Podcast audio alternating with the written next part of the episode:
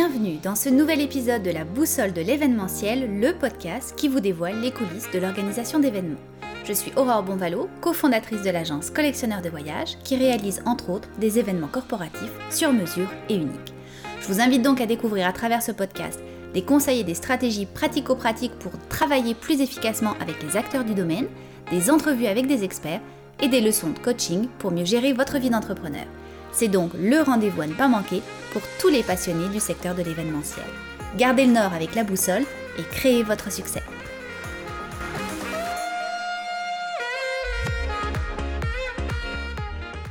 Dans cet épisode, je vous emmène dans l'univers de la sécurité événementielle et plus précisément dans le domaine de la fouille spécialisée.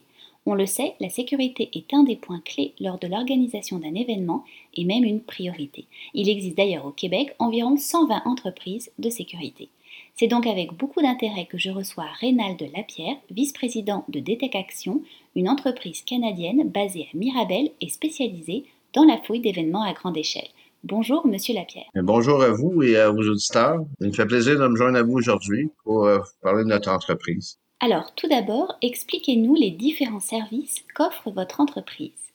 Premièrement, Action qui offre les services de, les services de fouille professionnels, notamment aux navires de croisière qui transitent via euh, Halifax, Québec, Montréal, ainsi euh, que la vente et la location d'équipements spécialisés pour la fouille, tels que les appareils de fluoroscopie, que tout le monde appelle communément les X-rays, euh, les détecteurs de métaux, les détecteurs de bombes sales qui vont capable de détecter à bord de véhicules euh, s'il y a des euh, matières radioactives. Ensuite, euh, nous avons Détection Sécurité qui offre le service de gardiennage accrédité par le Bureau de la sécurité privée du Québec, qui est très en demande présentement avec le COVID. Et pour finir, on a Action USA qui est situé au Delaware pour nous rapprocher de nos liens, rapprocher les liens avec nos clients américains tels que Disney Cruise, Carnival et tout ça.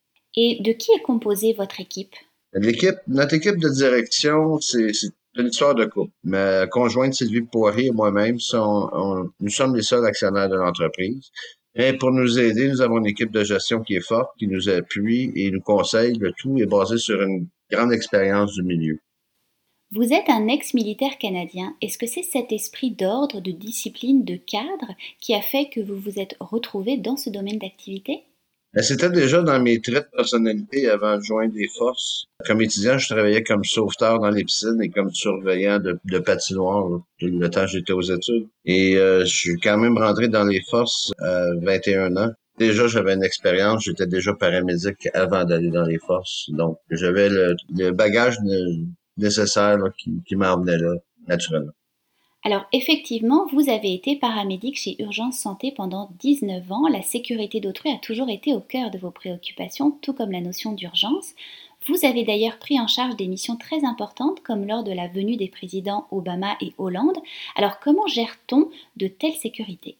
Quand on parle de visite présidentielle du genre, euh, c'est toujours un travail d'équipe. Dans, ces, dans tels événements, on est en support aux services de l'ordre tels que la GRC ou les ambassades. Puis, il se crée des liens de confiance qui perdurent longtemps. Donc, c'est beaucoup de rencontres avant, de préparation, de planification, de plan A, plan B, plan C qui peuvent changer à la seconde.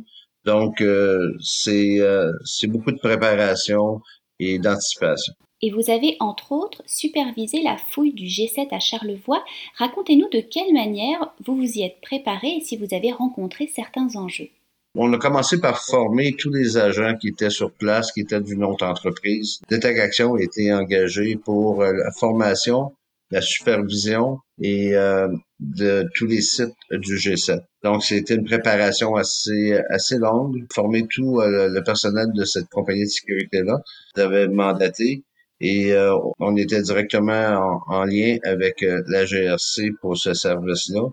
Et on avait un responsable sur chaque site de Action qui était là pour prendre les décisions finales euh, quand il y avait un problème à la fouille. Donc, si on transférait la, personne fouillée au service de police, et etc. On se comprend que dans un événement comme ça, même les policiers qui rentraient sur les sites devaient passer par la fouille les dignitaires, les journalistes, etc. Donc, il faut y aller avec beaucoup de tact, beaucoup de professionnalisme. Et on était là pour s'assurer que tout se passe bien. Alors, vous comptez, comme vous l'avez indiqué un peu plus tôt, parmi vos clients des compagnies de croisière qui font escale à Montréal, Québec et Halifax. Comment avez-vous eu ces contrats et comment vous êtes-vous préparé à assurer la sécurité d'autant de passagers en descente au port?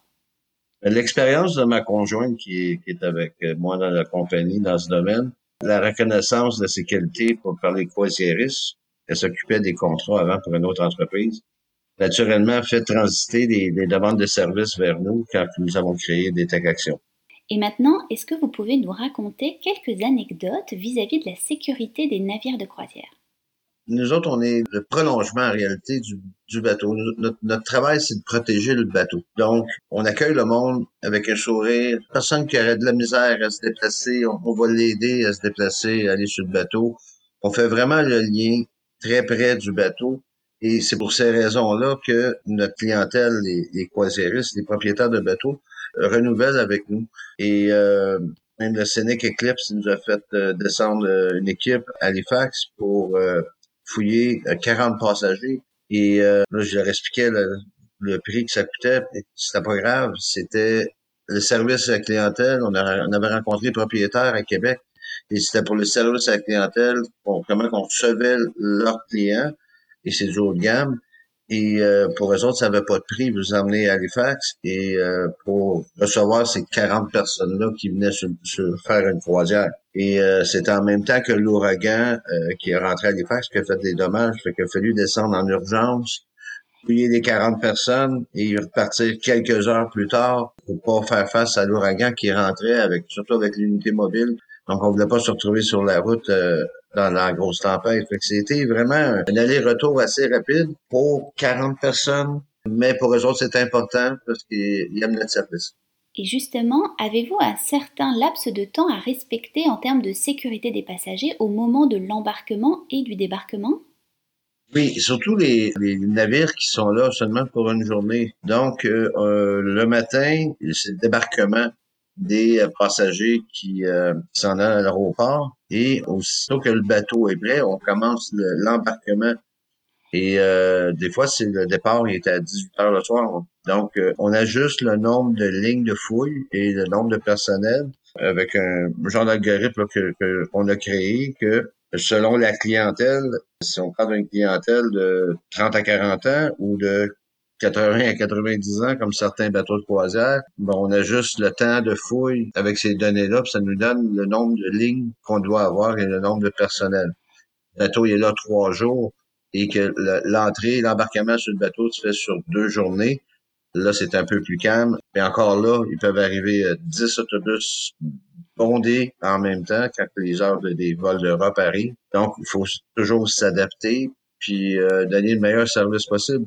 Parce que le monde arrive de l'aéroport, ils arrivent d'Europe, ils ont déjà, ils sont déjà tannés de voyager, arrivent à l'aéroport, embarquent dans un autobus, passent à travers la construction à Montréal, arrivent au bateau de croisière et oh non, encore de la fouille. Donc, il faut les accueillir avec un sourire, traiter la fouille rapidement, de façon professionnelle. Puis euh, leur expérience voyage commence là, et non quand ils embarquent sur le bateau. Donc, de faire danser un enfant dans l'arche en passant, euh, c'est c'est pas quelque chose d'inconnu chez nous.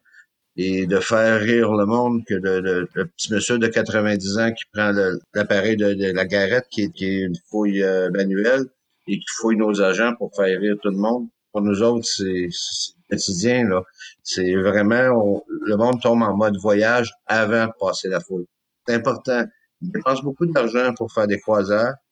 Pour eux autres, c'est une expérience de vie oui, vous avez tout à fait raison, parce que souvent quand on passe la sécurité, même si on n'a absolument rien à se reprocher, on est toujours stressé. Donc de détendre l'atmosphère, je suis sûre que les passagers apprécient beaucoup.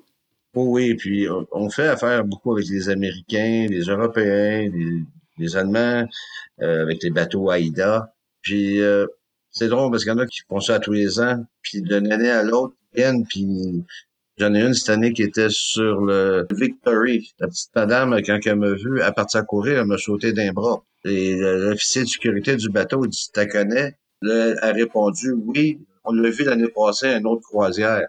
Il en revenait pas. On voit pas ça à l'aéroport, là. Et il arrive aussi que vous travaillez sur des mandats plus complexes comme la sécurité de lieux menacés par des manifestations par exemple. Alors comment fait-on pour anticiper les menaces et avoir un plan d'action efficace? C'est l'expérience qui est la clé. Savoir aussi apprendre des erreurs de nos erreurs et des erreurs des autres. La reconnaissance du terrain, les services de communication sont c'est des outils indispensables dans notre travail. On écoute bien, on regarde bien et on s'ajuste bien de cette façon-là, euh, lors de manifestations, qu'on peut anticiper des mouvements ou euh, des réactions qu'on pourrait avoir. Et de tous les événements que vous avez sécurisés dans votre carrière, est-ce que vous pouvez nous raconter certains enjeux que vous avez rencontrés? La meilleure préparation nous euh, évite d'avoir des, enjeux grave. On essaie toujours de se préparer euh, pour des événements majeurs, les plans de sortie d'un côté, de l'autre côté, les plans A, B, C. À date, on est chanceux. On vit dans un pays qui est quand même respectueux des lois, euh, malgré que des certains dérapages qui arrivent, qui vont toujours arriver. Mais on a quand même une, euh, un état de droit qui permet au monde de s'exprimer et de manifester de façon calme. Il y a toujours des dépassements, on le sait, on se prépare à ça. Euh, on est préparé, mais il faut comprendre que la clé, c'est le respect, le respect de la personne qui veut manifester et la préparation. Et cela m'amène à ma prochaine question. Les équipements de sécurité évoluent et s'améliorent de plus en plus. Parlez-nous de ce côté technique et technologique de votre métier. Nous, on utilise beaucoup les rayons X, les détecteurs de métaux. On a aussi euh, des chiens, une brigade canine avec qui qu'on euh, on tracte. On commence avec euh, notre premier chien qui s'appelle Rika, qui vient d'avoir six mois. On commence son entraînement pour les détections d'explosifs dans deux mois. Et on sert de tout, tout l'arsenal qu'on peut avoir de notre côté pour détecter et prévenir. Et on a beaucoup euh, de personnes formées en, en reconnaissance du non-verbal, qu'on pourrait dire. Donc, euh, on a toujours du, personnel qui, qui voit la réaction des personnes. Quand une escouade canine passe à côté, il va peut-être changer de ligne et des choses du genre. Euh, le non-verbal, c'est un de nos outils. Et euh, sur le côté plus euh, technologique, on se sert de, de ce que mieux comme technologie. Les mises à jour sont faites régulièrement. La calibration, chaque fois qu'un de nos appareils est déplacé, c'est recalibré, revérifié, etc. Vu que nous autres, c'est un service mobile. Donc, on, on est à dire que c'est comme l'aéroport, mais avec un sourire. Et alors, dites-nous en plus sur votre unité mobile. Notre unité mobile, euh, c'est une idée originale que nous avons eue, fait ici au Québec, selon nos plans. Euh, c'est une, une, remorque qui est adaptée, qui mesure environ 30 pieds de, un peu moins de 30 pieds de long. Et des, des portes s'ouvrent euh, comme des rampes. Donc, il y a quatre portes qui ouvrent et ça permet aux personnes de rentrer d'un côté de la remorque, passer à travers toute la fouille, les machines à rayon X, détecteurs de métal, et de sortir de l'autre côté qui est dans la zone propre, qu'on pourrait appeler, et, euh, et. Donc, chaque personne, on prend un exemple, les bateaux de croisière, chaque personne, même le capitaine du bateau, doit passer à travers notre service parce que la loi l'exige au Canada, c'est 100% de ce qui rentre sur un bateau doit être vérifié et euh, ça inclut le capitaine, ça inclut euh, tout le personnel et tout ce qui va rentrer comme cargo, nourriture, etc. Tout doit être vérifié au Canada à 100% Donc, euh, l'unité mobile vient nous aider quand on, on à des, des, endroits comme Halifax où plusieurs bateaux en même temps. Donc, euh, le quai n'est pas nécessairement euh, disponible pour la fouille. Donc, on installe l'unité mobile pour fournir le service de fouille sécuritaire. Alors, au-delà des équipements, les agents de sécurité jouent un rôle évidemment très important. Vous êtes parfois amené à former des agents de sécurité. Alors, comment vous procédez pour donner cette formation? Chez Détec Action, on a beaucoup euh, d'emphase sur la formation. On dit en anglais on-job training et euh, formation au travail. Donc, quand une personne commence chez Détec Action dans le département de la fouille, elle va, elle va graviter alentour de l'équipe qui procède à la fouille pour euh, s'habituer à l'environnement et tranquillement, on le forme à faire la fouille, à faire euh, la fluoroscopie, qui est les X-rays. Mais ça peut prendre euh, un an avant que la personne euh, soit seule sur la, machine X-ray. Et notre unité mobile, elle sert aussi de centre de formation parce que tout est relié à une centrale dans, le milieu de l'unité. Donc, on peut mettre un agent sur l'appareil fluoroscopie et on a un responsable qui est plus loin, qui a accès à toutes les images et peut corriger ou ramener la valise pour revérification. Euh, c'est très apprécié de la part de la GRC de ce, ce mode-là parce que les autres ils peuvent placer euh, un de leurs membres qui a un deuxième regard sur tout ce qui va rentrer sur le site. Et selon vous, quelles sont les principales qualités que doit posséder un agent de sécurité? Pour un agent de sécurité, je vous dirais, c'est de rester calme.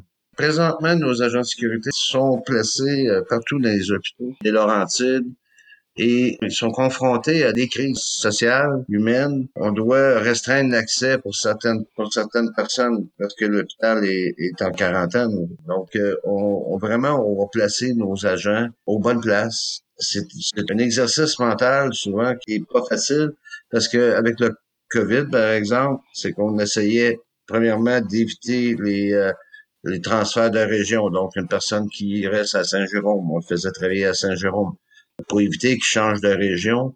Ensuite, euh, une position qui est idéale pour lui. Une personne travailler à l'urgence, l'accès à l'urgence, pour lui, c'est la, panacée. Pour un autre, mais il est mieux surveiller une porte euh, d'employés. Donc, c'est d'essayer de, de placer les bonnes personnes aux bonnes places, des, euh, des former et des appuyer. Donc, euh, c'est vraiment prendre soin de nos employés, de bien les orienter, puis de les appuyer. Alors justement, si on regarde maintenant les impacts de la crise de la Covid-19 sur votre secteur, vous nous avez expliqué certains enjeux. Quelles seraient les problématiques qu'elle a occasionnées et comment vous avez essayé de rebondir à travers tout ça? C'est sûr, sur la fouille des bateaux de croisière et événementiels, assez tranquille, je pourrais vous dire.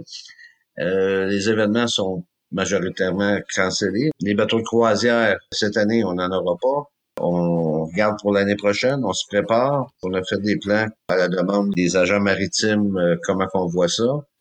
Euh, j'ai fait mes études euh, en gestionnaire de crise majeure, donc il s'appuie beaucoup sur l'expérience et la formation que j'ai pour planifier ça. Ça va être de prendre la température du monde quand il sort, quand il rentre, tout est ouvert aux discussions. Ensuite, est-ce qu'on va voir le hockey pour débarquer au port? On ne sait pas. Il va y avoir une manifestation parce que le monde d'un port ne veut pas que les Européens débarquent. Tout est ouvert, puis c'est un peu le néant. On va, on va voir avec les, les mois qui viennent qu'est-ce qui va se passer avec les croisiéristes. Mais il faut que ça reparte. Euh, l'industrie doit repartir et on doit le faire de, façon euh, respectueuse de, la santé des personnes.